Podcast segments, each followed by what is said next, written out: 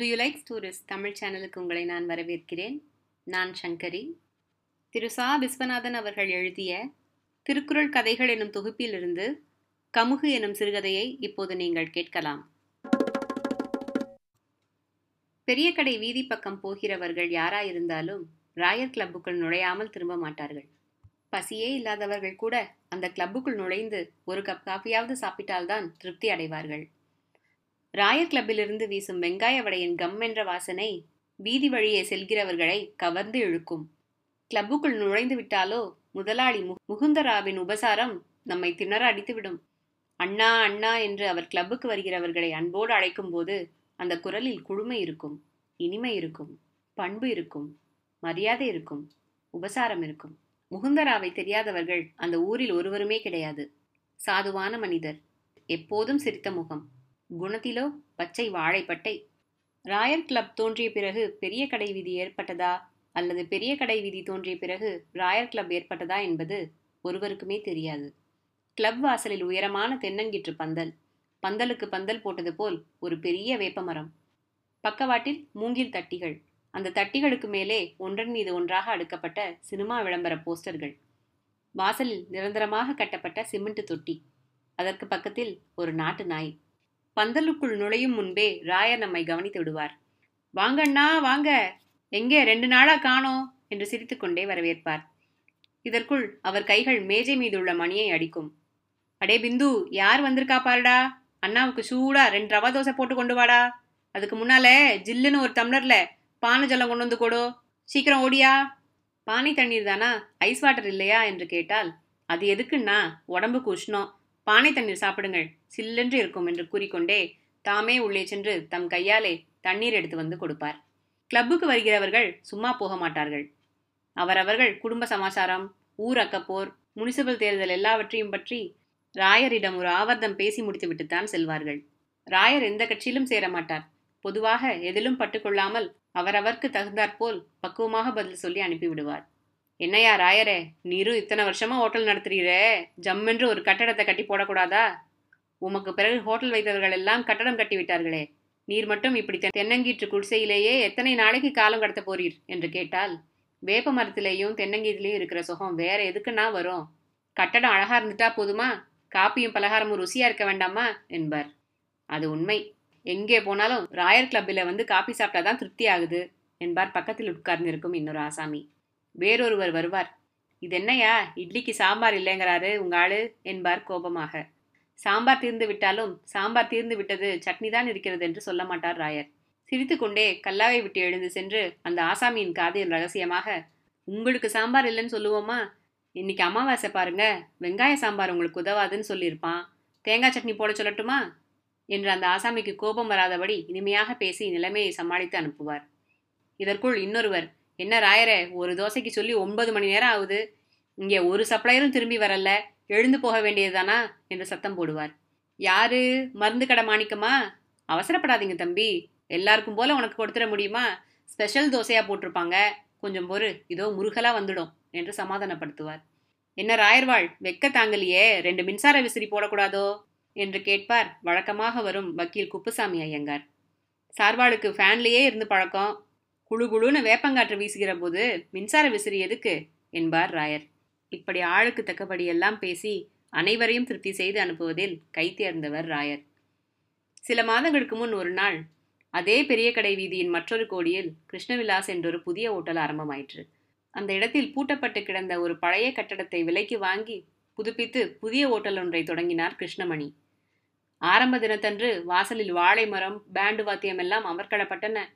சாம்பிராணி புகை ஊதுவத்தி வாசனை ரேடியோ சங்கீதம் மின்சார விசிறி குளிர்பானங்கள் இலைக்கண்ணாடிகள் எவர் சில்வர் பாத்திரங்கள் வழவழப்பான மேஜை நாற்காலிகள் இத்தனை ஆடம்பரங்களும் சேர்ந்து கிருஷ்ணவிலாசை மிகவும் கவர்ச்சிகரமாக்கின. கூட்டம் சொல்லி சாத்தியமில்லை. முதல் நாளன்று எந்த ஓட்டலுக்குமே கூட்டம் வருவதில் வியப்பில்லை அல்லவா? அன்று ராயர் ஹோட்டலில் ஈ காக்கை இல்லை. ஈ காக்கைகளெல்லாம் கூட கிருஷ்ணவிலாசுக்கு பறந்து போய்விட்டிருந்தன. பெரிய கடை வீதியில் எத்தனையோ ஓட்டல்கள் ஆரம்பமாகி மூடு விழாவும் நடந்துவிட்டது. அதனாலெல்லாம் ராயர் கிளப் வியாபாரம் பாதிக்கப்பட்டதே இல்லை. ஆரம்ப தினத்தன்று எல்லோரும் அங்கே போவார்கள். மறுநாளே பழையபடி ராயர் கிளப்புக்கே திரும்பி வந்து விடுவார்கள். இது ராயருக்கு மிகவும் பழக்கமான விஷயம். தனக்குண்டான வியாபாரம் எப்போதும் நடந்துவிடும் என்பதில் அவருக்கு அசைக்க முடியாத நம்பிக்கை. புதிய ஹோட்டல் முதலாளி கிருஷ்ணமணி உட்கார்ந்திருந்த கேஷ் டேபிளை சுற்றி பித்தளை கிராதிகள் பளபளத்தன. கிருஷ்ணவிலாஸ் முதலாளி பாலக்காட்டைச் சேர்ந்தவர். ரொம்ப நல்ல மனிதர்தான். ஆனால் சொல்லில் இதம் இருக்காது. முகத்தில் எப்போதும் எள்ளும் கொள்ளும் வெடித்து கொண்டிருக்கும். யாருக்கும் வணங்கி பதில் சொல்ல மாட்டார். வெட்டு ஒன்று துண்டு இரண்டாகத்தான் பேசுவார். ஓட்டல் சிப்பந்திகளிடமும் சரி சாப்பிட வருகிறவர்களிடமும் சரி ஒரே கண்டிப்பு தான் இதனால் ஊரில் அவருக்கு பொல்லாதவர் என்று பெயர் ஏற்பட்டு நிலைத்து விட்டது. ஒரே புழுக்கமா இருக்கிறது அந்த விசிறியை கொஞ்சம் போட சொல்கிறீர்களா?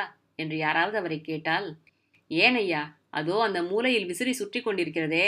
கண் தெரியல. அங்க போய் உட்காருங்களேன் என்பார் முகத்தில் அறைந்த மாதிரி. ஐயா இந்த காஃபிக்கு பால் போதவில்லை. கொஞ்சம் பால் கொண்டு வர சொல்லுங்கள் என்று யாரும் அவரிடம் கேட்டுவிட முடியாது. காபிக்கு பால் போதாதா? அப்படியானால் எங்களுக்கு காபி தயாரிக்க தெரியாது என்று சொல்கிறீர்களா? உமக்கு பால் போதவில்லை என்றால் அது எங்கள் காப்பியின் குற்றம் இல்லை இஷ்டம் இருந்தால் சாப்பிடுங்கள். இல்லையென்றால் வேறு ஓட்டலை பார்த்து செல்லுங்கள் என்பார் அலட்சியமாக. ஐயா இட்லிக்கு சாம்பார் போட சொல்லுங்க என்பார் ஒருவர். ஏனையா சட்னி போட்டப்புறம் சாம்பார் வேற கேட்குறீங்க ஏதாவது ஒன்று தான் போட முடியும். இதுதான் கிருஷ்ணமணியின் பதில். காலையில் ஓட்டல் திறந்ததும் கிருஷ்ணவிலாசுக்குள் கையில் சில்லறை இல்லாமல் நோட்டுடன் செல்லக்கூடாது. ஏன் சார்? காலையிலே ரெண்டு நாவுக்கு சாப்பிட்டுட்டு ஐந்து ரூபாய் நோட்டை நீட்டுறீங்களே இது நியாயமா? இப்போ சில்லறை கிடையாது. இந்தாங்க சீட்டு. அப்புறம் வந்து பாக்கி பணத்தை வாங்கிட்டு போங்க என்பார். கிருஷ்ணவிலாசுக்கு வழக்கமாக வரும் ஆசாமி ஒருவர் ஒரு நாள் சாப்பிட்டு விட்டு வெளியே போகும்போது பில்லை கிருஷ்ணமணியிடம் நீட்டி இந்த பில்லுக்கு பணம் நாளைக்கு கொடுத்து விடுகிறேன். கையில் சில்லறை இல்லை என்று பல்லை காட்டினார். கிருஷ்ணமணி முகத்தை கடுமையாக வைத்துக்கொண்டு இதோ என்ன போர்டு போட்டிருக்கிறது? பார்த்தீர்களா? என்று தமக்கு பக்கத்தில் மாட்டப்பட்டிருந்த போர்டை சுட்டி காட்டினார் இன்று ரொக்கம் நாளை கடன் என்று போட்டிருக்கிறது என்றார் கடன் சொன்னவர். பின் எதற்காக கடன் சொல்கிறீர்? கையில் சில்லறை இல்லை என்றால் சாப்பிடக்கூடாது. அல்லது சாப்பிடுவதற்கு முன்பே என்னிடம் கேட்டிருக்க வேண்டும். இப்போது நான் கடன் கொடுத்தால் இந்த கடனை கொடுத்துவிட்டு இன்னொரு நாள் மறுபடியும் கடன் கேட்பீர்? அப்புறம் கடன் வளர்ந்து கொண்டே போகும். கடன் கொடுத்தால் உமது சக்திக்கு மீறி அதிகமாக சாப்பிடுவீர். அப்புறம் கடனை திருப்பி கொடுக்க முடியாமல் திண்டாடுவீர். பிறகு என் ஓட்டலுக்கு வருவதையே நிறுத்திக் கொள்வீர். கையில் உள்ள பணத்துக்கு தகுந்தபடி சாப்பிட்டால் சாப்பிடுகிறவர்களுக்கும் நல்லது எனக்கும் கஷ்டமில்லை. சரி இன்று நீர் சாப்பிட்டதுக்கு பணம் தர வேண்டாம். இனி கடன் கேட்காதீர்கள். போய் வரும் என்று சொல்லி அனுப்பினார். அவ்வளவுதான். அன்று அவமானம் தாங்காமல் தலையை கவிழ்ந்து கொண்டே போன அந்த ஆசாமி அப்புறம் அந்த ஓட்டல் பக்கமே திரும்பவில்லை. இப்படி எதற்கெடுத்தாலும் கண்டிப்புடன் நிர்தாட்சண்யமாக நடந்து கொண்ட கிருஷ்ணவிலாஸ் முதலாளி தம் சிப்பந்திகள் விஷயத்திலாவது கொஞ்சம் கருணை காட்டுவாரா? அதுதான் கிடையாது. எந்த சர்வராவது கண்ணாடி டம்ளரை கைதவறி கீழே போட்டு உடைத்து விட்டாலும் போதும். அவனுடைய சம்பள பணத்தில் டம்ளரின் விலையை பிடித்து விடுவார். நகரசபை உத்தியோகஸ்தர்கள் யார் வந்தாலும் பல்லை காட்டும் வழக்கம் அவரிடம் கிடையாது. ஒரு கப் காபி இனாமாக கொடுக்கும் வழக்கமும் கிடையாது. ரூல் படி எல்லாம் செய்து வைத்து விடுவார். எந்த அதிகாரிக்கும் பயப்பட மாட்டார். இதனால் கிருஷ்ணவிலாஸ் முதலாளியை ஒருவருக்குமே பிடிக்கவில்லை. என்ன மனுஷன் ஐயா அவர்? கொஞ்சம் கூட தாட்சண்யம் இல்லாமல் பேசுகிறார் என்று ஒருவருக்கொருவர் பேசிக்கொண்டார்கள் கிருஷ்ணவிலாசுக்கு போவதையும் கொஞ்சம் கொஞ்சமாக நிறுத்தி கொண்டார்கள். நாளடைவில் அந்த ஓட்டலில் வியாபாரம் குறைந்தது.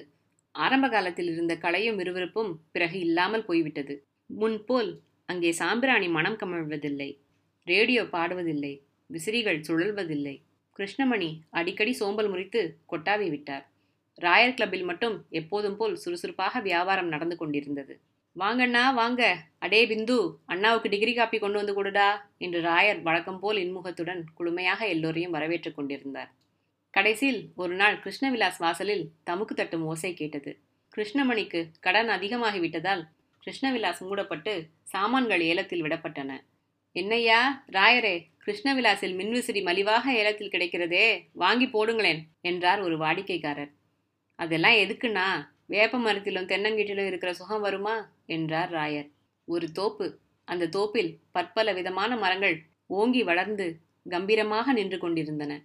எல்லாம் பெரிய பெரிய மரங்கள் வைரம் பாய்ந்த மரங்கள். அவற்றுக்கிடையே ஒல்லியான கமுகு மரம் ஒன்று இருந்தது. திடீரென்று ஒரு நாள் பலமான புயல் காற்று வீசியது. அந்த சூறாவளியின் வேகம் தாங்காமல் தோப்பில் இருந்த மரங்கள் அத்தனையும் சடசடவென்று கீழே சாய்ந்து விட்டன. ஆனால் காற்றின் போக்குக்கெல்லாம் வணங்கி கொடுத்த அந்த கமுகு மரம் மட்டும் அந்த இடத்தில் பழையபடியே நின்று கொண்டிருந்தது. வளைந்து கொடுப்பவர்களே இந்த உலகத்தில் வாழ முடியும் என்பதை அந்த கமுகு மரம் இந்த உலகுக்கு அறிவுறுத்தி கொண்டு இருந்தது. நன்றி.